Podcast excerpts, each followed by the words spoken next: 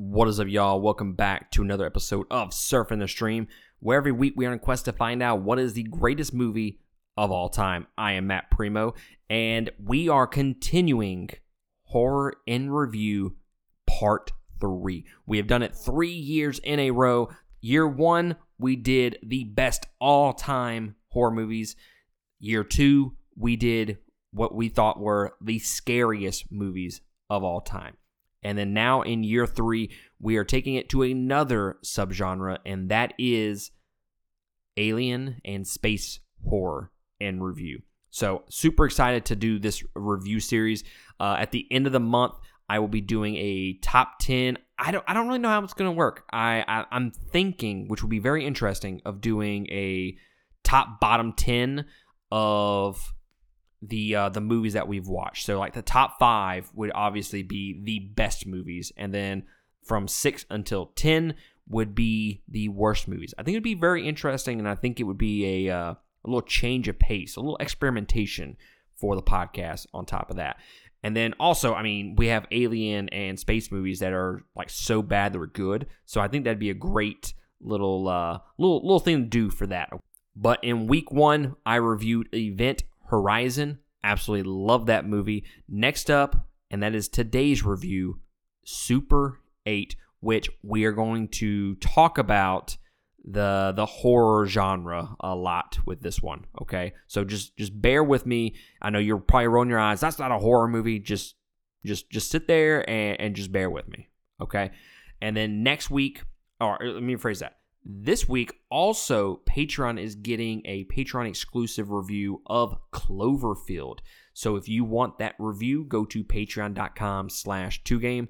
That is the number 2. Support us at the $5 or $20 tier, and you get access to these bonus episodes, which are only available to Patreon supporters. So I'll be doing Cloverfield this week. Next week, the next public free version of this series will be of Signs, the M. Night Shyamalan Ding Dong director. I have not seen that movie in a very, very, very long time. Used to absolutely love it. So I'm hoping my critical eye does not ruin that movie for me. But we shall see. And then after that, we got The Thing and Sunshine. Sunshine will be a Patreon-exclusive review, but The Thing will be the last movie that I review for free for the public that everybody can get. And I'm very, very much excited to review that movie for the first time. I've seen it once before, so I loved it. So I don't know how a second viewing is going to change my mind, whether it's good or bad. But that's enough of that shit. Let's jump into Super 8. Let's jump into the plot and fun facts. During the summer of 1979, a group of friends, Super 8, I might say, witness a train crash and investigate subsequent unexplained events in their small town. It was directed by J.J. Abrams, who has directed Star Trek Into Darkness, Mission Impossible 3, and Star Wars Episodes 7 and 9. This had a budget of $50 million. And it grossed worldwide $260 million. You know, this movie look. I don't want to jump too much into my review, but this movie looks fucking good for $50 million. Like, really, really good. It stars Elle Fanning, Kyle Chandler, and Joel Courtney. It has a runtime of 1 hour and 52 minutes. And it was released June 10th, 2011. Jumping into the fun facts, approximately 5,000 children were auditioned for the main parts. J.J. Abrams said this film paid homage to the producer of the film, Steven Spielberg, and his films of the 1970s, specifically Close Encounters of the Third Kind, E.T., and The Goonies. And then the moving train that, you know, crashed in the movie was completely computer generated. But in the shots of the kids walking among the wrecked cars, the wrecked cars were actually there. Those are actually legit. And then this is J.J. Abrams' first original feature that was not a remake or a reboot of a series. So the first thing that we have to talk about is whether or not this deserved or should have been included in Horror in Review. Is this a horror movie? Is this a alien movie? Is this a creature feature? Is this even in the subgenre of horror whatsoever? Is this just a sci-fi movie? So I think if I'm arguing with another person and they're sitting, let's use Carmen as an example. She's sitting over across the table from me and she says, "This is not a horror movie. This is a sci-fi movie. This is a creature feature." Honestly, I probably could not talk her off that ledge. I don't have enough evidence here to support my theory that it is a horror movie because honestly, there are very, very minimal horror elements and vibes in this movie. There's a couple of scenes that definitely has some horror tropes, some horror vibes, but the overall movie itself is more of a sci-fi movie. Like, this is E.T. I mean, E.T. and The Goonies are the two biggest movies that I got influences from. I've never seen Close Encounters of the Third Kind, so I can't comment on that movie. But I did get some of those vibes from those movies. And look, all in all, you know, when I said the fun fact was J.J. Abrams really paid homage to Steven Spielberg, this 100% looks like a Steven Spielberg movie. 100%. You almost think that Steven Spielberg made the movie. It's kind of crazy how he was able to do that and kind of copy, or I guess copy is probably a strong word, but mimic a Steven Spielberg movie. But overall, I don't think this is a horror movie. I think it's just a sci-fi adventure movie. But there is an alien in it, okay? 100%, that is an alien. Now, at first, you think, maybe it's just a creature, but he does get in a spaceship and he does leave Earth. So to me, that is alien. Okay, that is 100% alien. So am I upset that I had to review this movie for Horror in Review? Am I upset that I wasted a spot for this movie? No, because at the end of the day, it does have some alien influences in it. Not the movie, like just aliens in it. And it does have the space. I mean, it checks off some of the boxes, okay? The one thing it does not check off is being a horror movie through and through. And that is going to be the biggest thing that holds it back from being included in, I know, my top 10 for alien and space horror. Well, I mean, whether Carmen sees it that way, I don't know. But for me personally, I'm going to have a hard time including it in my horror rankings just because there's just not enough there from the horror genre to be able for me to think that it should be included amongst, you know, some of the other great horror movies that we have reviewed on this channel. But nonetheless, it is an alien movie, and nonetheless there are some horror vibes sporadically, very, very minimal vibes throughout. Now, as for the movie itself, I love this movie. I think it's a great movie. I think it is definitely a movie that a family could watch. I mean, you look at Steven Spielberg movies, generally those are movies that are made for families. Those are blockbuster-style movies. And you can definitely get that blockbuster feel to it. But then again, is that just, you know, the Spielberg talking inside this movie, right? So overall, I really do love this movie. I think some of the things that they do in the movie are great. The child actors, for the most part, they did good. I think the main MVPs, Elle Fanning and Joel Courtney, they did great. I mean, they sold that relationship. They sold their characters, and they brought a lot of depth to them and made me care about them, honestly. Now, once you get past those two, then you start getting into some of the kid actors are just kind of just there to support them, right? They're not really in-depth characters. They're not really three-dimensional characters whatsoever. They're just there to further the plot in terms of the Goonies style. What's the word I'm looking for? The Goonies style aspect of the movie, right? So once you get past the two main child actors, yeah, the movie does kind of fall off a little bit, okay? They do make it more story-based more than anything. You know, this isn't like a Quentin Tarantino movie where this is a bunch of characters in a dialogue-heavy movie and no story, okay? This is heavy, heavy story. There's a lot of I wouldn't even say a lot of mythology. There is some mythology there in terms of what the actual alien is and what it's there for and whatnot. They briefly go over all that. But honestly, this movie overall is about loss and grief and dealing with that from the perspective of, I mean, I don't know how old they are, but from a child's perspective, okay? And I thought they did that really well because you're dealing with loss on multiple levels.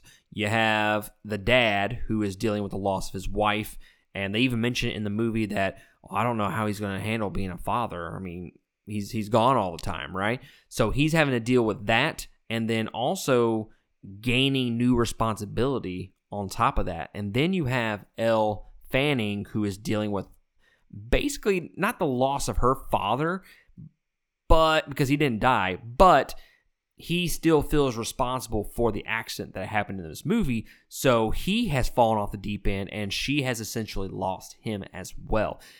And then you have Joe, who to me is the star of the movie. That is a 100% a three-dimensional character, 100% has an arc. I love that character, and you got to root for him, you know? Like, I thought the acting was great. I thought the overall story and development of that character was great. And then the relationship that he has with Elle Fanning and her character Alice in the movie, I thought was written very, very well. And honestly, that is what kind of carries the entire movie. They put so much on the shoulders of those two characters. It's kind of crazy how well the movie works just based off of them being the MVPs. I mean, let's be honest. You take those two characters out, and it's just a creature feature / alien movie, and they're doing the exact same thing, just two less characters. The movie doesn't work at all. The movie does not work, and that's why I think the relationship between them two really carries the movie. But Joe is dealing with the loss of his mother, and I think that really makes a complete arc at the very end of the movie when we see Joe kind of clinging to his mother's necklace, which they made sure that you knew that necklace was important throughout the entire movie, which was a great job on that part, okay? It wasn't just like a one-time thing and they had the ending. No, they pushed that necklace to the forefront multiple times over the course of the entire movie. And while, yes, it's sad throughout the movie, you're like, damn, dude lost his mother, man. He just got a necklace and whatnot. But then that moment where he is clinging to that necklace, you know, all the metal is going up to the spaceship, and he's just sitting there, and the camera just stays on him. And he's just contemplating, I don't want my necklace to be gone. I'm never going to see my mother again if I do this. I mean, just think about all the things that would cross the mind of a child, and that's basically what he's thinking at that point. And they keep that shot on him for an extended period of time, and I think it 100% works for me. He eventually lets it go, and to me, that completes the arc. Completes the arc right there, because that's when we know he has let go and he is moving on with his life. He is saying goodbye to his mom. And again, this entire movie is all about loss, grief, and how you deal with that loss, right? So I thought that was the best part of the entire movie. Honestly, I probably would have given it a 3.5 if they didn't really nail that arc at the very end. To me, that is the best moment of the entire movie, was him holding onto that necklace and then finally letting go. That shit really hits you in the feels, okay? As a parent, I don't know if that just hit me harder, because I saw this movie back in 2011, way before I became a parent. So I don't know if... I don't remember having those same feelings about the ending that I do now. So it could be the parent in me talking. I don't know. But it definitely hit me in the feels. It 100% works for me, that ending. But to talk about some of the other things in the movie, I thought the acting was a little uneven, but especially from the kid actors. I thought they did a decent job, but you know what? Kid actors, they're either really good or they're not good at all, okay? But I thought they did a decent job. I wouldn't say I'm scrambling to find them in other movies or anything like that. But the big thing is the Goonies style feel to the movie, which is great. Okay, I love the Goonies, and I love any type of media, you know, TV show, movie, whatever, that tries to emulate the Goonies in any form or fashion. Okay, I absolutely love it, and I'm 100% there for it normally, and I dig it here. I loved how they have these kids kind of going back and forth. Just like a traditional, you know, group of kids. They just throwing digs at each other every 5 seconds, and I love that. And I thought they did a great job of doing that here. And the other big thing with the movie is it looks incredible. You know, this is 11 years later. I think the movie still looks great. The train sequence, a little iffy here and there, but it does not take you out of the movie whatsoever. I thought the CGI really, really holds up. And then granted, they didn't really need a whole lot of CGI in the movie. I mean, we had the train sequence and then the shots of the alien and whatnot. So, I mean, other than that, not a whole lot of CGI was needed in the movie, but the CGI that is there is great, and I think it does hold up a lot to this date. Now, am I saying it's perfect? No, it's noticeable that it's old CGI, but for the most part, I think the overall movie just looks fantastic. I think the cinematography is just absolutely beautiful. We do have that trademark J.J. Abrams screen flare in this movie. It gets a little heavy-handed at times. Like, bruh, can we dial that back a little bit? I kind of compare it to Zack Snyder and his slow motion. Like, bruh, if you would just do like 75% less slow motion, or in this case, 75% less screen flare, I think that makes the movie better, honestly. And that was my biggest critique of Zack Snyder's Justice League, was you could have trimmed 30 minutes off this shit by just getting rid of the slow motion. So I do think the screen flare is a little heavy-handed in the movie, but it does add a nice little touch to it, okay? It feels old when they add that little screen flare in there. But overall, guys, I love the movie. I give it 4 stars. I think it's great. I think it's worth watching. The issue is I don't think it's a horror movie at the end of the day, and I probably will not include this in my ranking. So if you're listening to that episode, the top 10 episode at the end of the month, and you don't notice me talk about that movie at all, that is why, because I just don't feel like it meets the criteria to be included in my rankings. Now, if I get to the point where I can't really come up with 5, then maybe I throw in that movie. I don't know. It would be fucked up if I do that. But needless to say, this movie is not a horror movie. It's more of a sci-fi adventure movie with some heavy Steven Spielberg influences. So if that entices you, if that intrigues you and gets you all excited, then you need to go see this movie. I had already had the movie. I haven't seen it since I bought it back in like 2011, 2012, whenever the actual DVD came out. I want to say I watched it once on DVD, and I haven't seen it since. But this was a great rewatch, and I think it is definitely worth going to check out. I want to say it was like $13 on Vudu and digitally. Try to get under $10, okay? $13 is a little much, but I wouldn't be disappointed in paying for that much, but try to get it under $10. But at $13, it's not a bad price. You could do much worse. After that, don't pay any more than $13. But guys, that is going to be it for me. I appreciate y'all joining me for this review, and I will catch y'all next week on another episode. Laters.